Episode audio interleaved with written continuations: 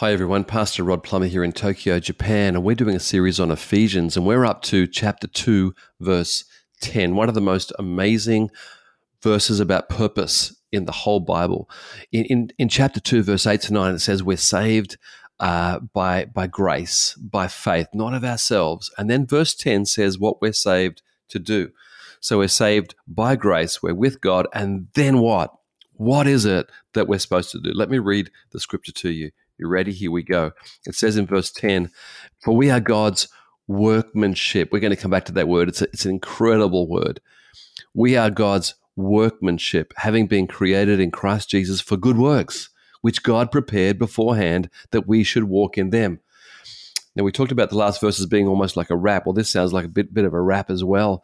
Uh, good works which God prepared beforehand that we should walk in them. Now it says that we are his workmanship. The Greek word, the original Bible written in New Testament Greek, the Greek word is the word poem. We are his poem. And, I, I, love it. An Old Testament verse in, in Zephaniah 3.17, it says, In his love he will no longer rebuke you, but he will rejoice over you with singing. And God is speaking a song over you, a poem over you right now. We are his workmanship. C.S. Lewis said that we are a divine work of art the that David said in Psalm 139, "I know I am uh, beautifully and wonderfully made."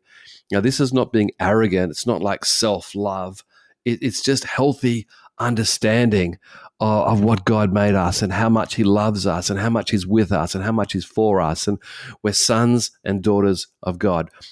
Ephesians 1 5 says that in love we have been adopted into His family as His sons and his daughters. So we're saved by grace, but then from God, from from this position of of salvation and strength, we go on into purpose. Verse 10 says we've been created to do some things for God. This one life. C.T. Studd puts it this way. He said, is a famous cricketer from 150 years ago. He said, only one life will soon be. Cr- Let me do it again. Only one life will soon be passed only what's done for Christ will last. And I think this is saying the same thing here. We're saved to do good works, to do something that only we can do, only only we can fill a certain gap or or, or hole in the world. We're, we're, we're, we're, we're believers. We're, we're, we've come to the kingdom for such a time as this, as, as God said to uh, Esther in the Old Testament. We are saved to do something, to to and it's not works. It's not doing it to get to God. It's from God and from being sons of daughters. We look up and say, "Well, Father, what do you have for me with my temperament, gifts, backgrounds, opportunities? What do you want me to do?" And I call this discovery. I, I call it discovery.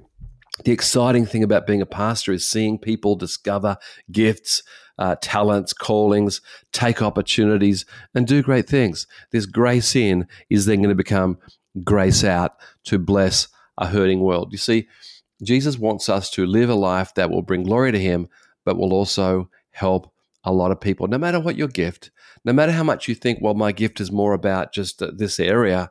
I believe that there is opportunities in our lifetime to to be fulfilled, bless our family, and then overflow into the local church, the dream teams, serving teams, help with generosity and love and goodness, and pour out so that when we finally go to heaven, we live, we, we hear Jesus say these words Well done, good and faithful servant. You have been faithful with a few things. Come, and I'll make you few, be faithful with many things. We are designed to do the purpose of God, and it will bring satisfaction and joy as we do that. Lord, I pray that we would follow your ways and discover who we are. In Jesus' name, amen.